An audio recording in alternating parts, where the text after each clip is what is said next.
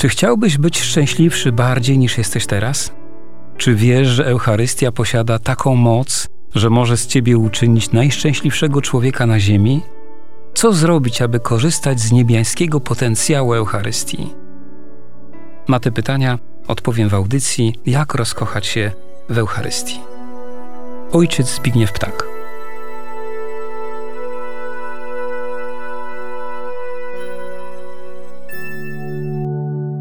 Kolejna część Psalm.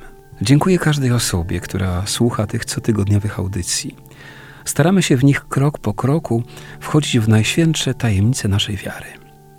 Liturgia Mszy Świętej jest naszym najpiękniejszym spotkaniem z Panem Bogiem, ale także najbardziej nas uświęcającym. Jednak zawsze jest ten sam podstawowy warunek nasze wewnętrzne usposobienie.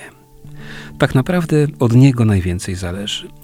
Podobnie jak w spotkaniach Jezusa Chrystusa z potrzebującymi, które opisane są na kartach Ewangelii.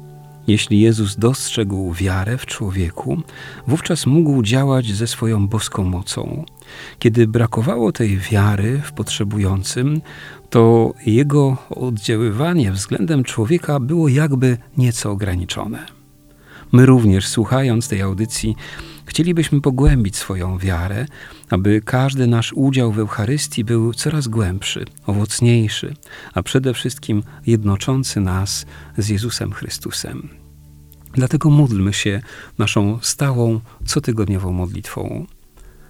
Wszechmogący Boże, ofiarujemy Tobie krew Jezusa Chrystusa, krew wszystkich męczenników cnoty i zasługi Jezusa, Maryi, Józefa i wszystkich świętych, w połączeniu ze wszystkimi mszami świętymi do tej pory sprawowanymi i tymi, które jeszcze do końca dziejów będą sprawowane w intencji naszej żarliwej miłości do Przenajświętszej Eucharystii, w intencji naszego głodu Eucharystii i w tej intencji, aby było w nas pragnienie poznawania i rozwijania się w bliskości Najświętszej ofiary mszy świętej. Amen. Niech was wszystkich słuchających błogosławi Bóg Wszechmogący, Ojciec i Syn i Duch Święty. Najpierw jak zawsze przypomnienie. Przypomnijmy sobie zatem, że przed tygodniem mówiliśmy o dwóch pierwszych czytaniach mszalnych. Kościół bardzo głęboko naucza, we wprowadzeniu do mszału, że Słowo Boże zawarte w czytaniach Pisma Świętego zwraca się do wszystkich ludzi każdego czasu i jest dla nich zrozumiałe. jeszcze jeden fragment z tego samego dokumentu. W czytaniach bowiem Bóg przemawia do swego ludu, ujawnia misterium odkupienia i zbawienia oraz dostarcza wiernym duchowego pokarmu – sam Chrystus przez swoje słowo jest obecny pośród wiernych. Mówiliśmy również, że pierwsze czytanie w liturgii niedzielnej, czy też w uroczystość, jest zwykle ze Starego Testamentu, a drugie zawsze jest z Nowego Testamentu. Ojcowie Kościoła już w pierwszych wiekach zauważyli, że Stary Testament podprowadza nas pod Nowy, a Nowy wyjaśnia Stary Testament. Tematem dzisiejszego spotkania jest psalm. Jak pamiętamy, psalm jest śpiewany po pierwszym czytaniu jest on pierwszą we mszy świętej naszą odpowiedzią na słowo, które Bóg do nas kieruje. Nauczanie Kościoła. W numerze 61 dokumentu, na który najczęściej się powołujemy, czyli ogólne wprowadzenie do mszału rzymskiego, na temat psalmu przeczytamy takie słowa – po pierwszym czytaniu następuje psalm responsoryjny, który jest integralną częścią liturgii słowa oraz posiada wielkie znaczenie liturgiczne i duszpasterskie, gdyż sprzyja medytacji nad Słowem Bożym. Psalm responsoryjny powinien odpowiadać każdemu czytaniu i z zasady winien pochodzić z lekcjonarza. Wypada, aby psalm responsoryjny był śpiewany, przynajmniej jeśli chodzi o refren należący do ludu. Psałterzysta więc, czyli kantor psalmu, stojąc na ambonie lub w innym odpowiednim miejscu, wykonuje wersety psalmu, podczas gdy całe zgromadzenie siedzi i słucha oraz uczestniczy w śpiewie poprzez refren, Chyba, że psalm jest wykonywany w sposób ciągły, czyli bez refrenu. Aby zaś lud łatwiej mógł wykonywać refren psalmu, zostały wybrane pewne teksty refrenów i psalmów przeznaczone na różne okresy roku albo na dni ku czci różnych grup świętych. Teksty te mogą być stosowane zamiast tekstów odpowiadających czytaniom, ilekroć psalm jest śpiewany. Jeśli nie można śpiewać psalmu, recytuje się go w sposób możliwie najbardziej sprzyjający medytacji nad Słowem Bożym. Tyle nauczanie Kościoła.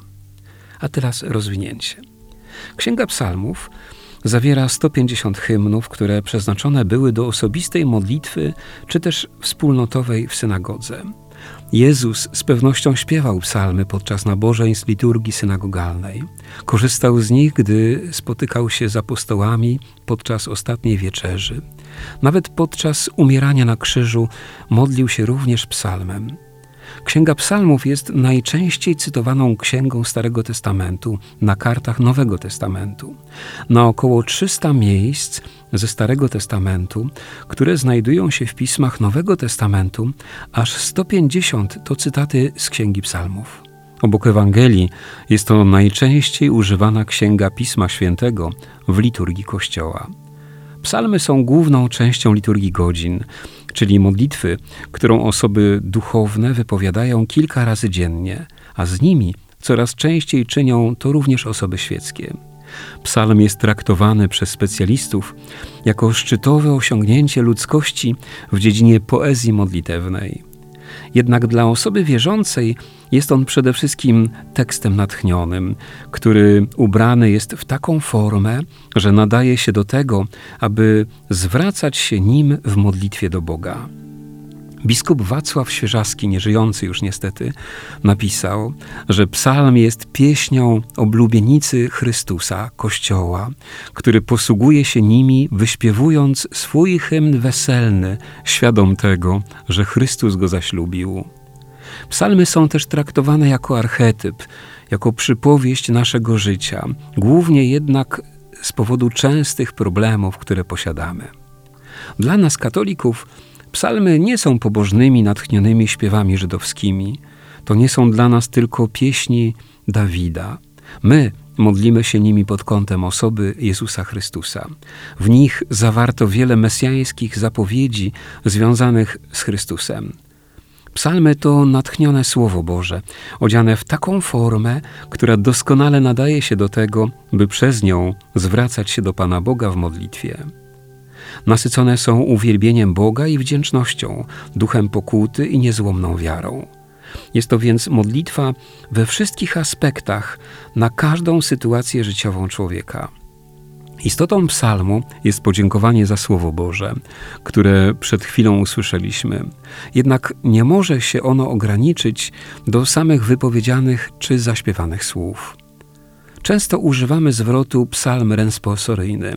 Łacińskie słowo responsum znaczy odpowiedź. Gdybyśmy chcieli użyć tu polskiego zamiennika, musielibyśmy stosować zwrot psalm odpowiedzi lub psalmiczna odpowiedź. Powszechnie jednak przyjęło się, że stosujemy nazwę psalm responsoryjny.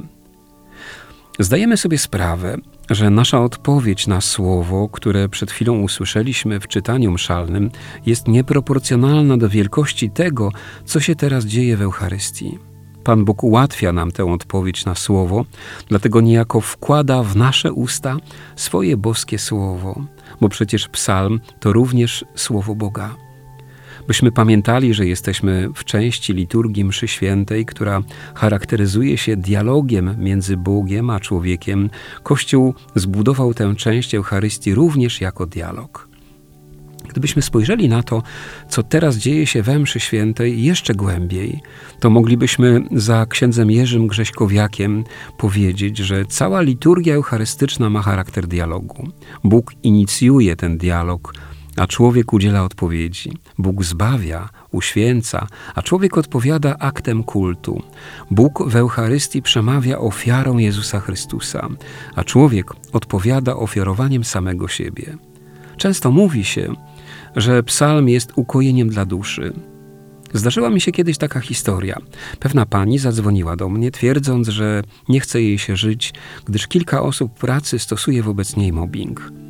Kiedy opowiedziała mi kilka szczegółów, poprosiłem ją, by dała mi trochę czasu. Przejrzałem księgę psalmów, wybrałem z niej dwa i poprosiłem ją, by w sposób modlitewny je odczytała. Kiedy tak zrobiła, zadzwoniła do mnie i z wielkim entuzjazmem wyznała: Ojcze, tu jest napisane o mnie, o mojej sytuacji i to w Piśmie Świętym. Była tak poruszona, że załamanie, które miała, zamieniło się w pokój serca. Postawa wewnętrzna. W nazwie tej części liturgii mamy już zawarte to, o co chodzi Kościołowi. Naszą wewnętrzną postawą ma być postawa odpowiedzi. Czyli najpierw mamy uświadomić sobie, że cała liturgia mszy świętej jest dialogiem między Bogiem a Kościołem, między Bogiem a konkretnym uczestnikiem Eucharystii. Jeśli zdaję sobie sprawę, że w liturgii chodzi cały czas o dialog, to muszę uważnie słuchać tego, co tu jest wypowiadane. Poza tym my, ludzie, jesteśmy bardzo nieporadni w udzielaniu Bogu odpowiedzi. I Pan Bóg o tym doskonale wie. Wie lepiej nawet od nas, dlatego daje nam pomoc w postaci Jezusa, który w naszym imieniu odpowiada Bogu w tym dialogu. Dialog ten posiada charakter miłosny, dlatego że cała liturgia to jedna wielka miłość, która rozpościera się na całą wieczność. Na ziemi cząstkę tej boskiej miłości możemy zakosztować zawsze, kiedy otwieramy się na to, co dzieje się w znakach, gestach i słowach. Liturgia wprowadzona w życie. Ostatnim punktem naszych rozważań jest próba połączenia tej części mszy świętej z naszym życiem. Psalm responsoryjny uświadamia nam, że cała liturgia posiada charakter dialogu.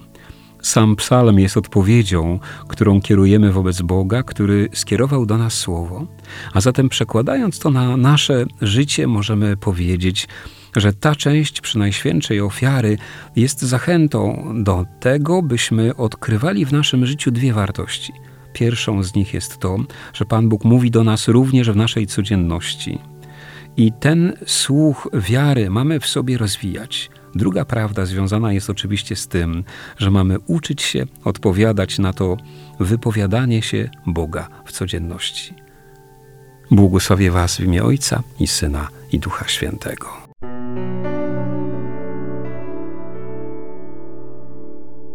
Czy chciałbyś być szczęśliwszy bardziej niż jesteś teraz? Czy wiesz, że Eucharystia posiada taką moc, że może z ciebie uczynić najszczęśliwszego człowieka na ziemi? Co zrobić, aby korzystać z niebiańskiego potencjału Eucharystii? Na te pytania odpowiem w audycji Jak rozkochać się w Eucharystii. Ojciec Zbigniew Ptak.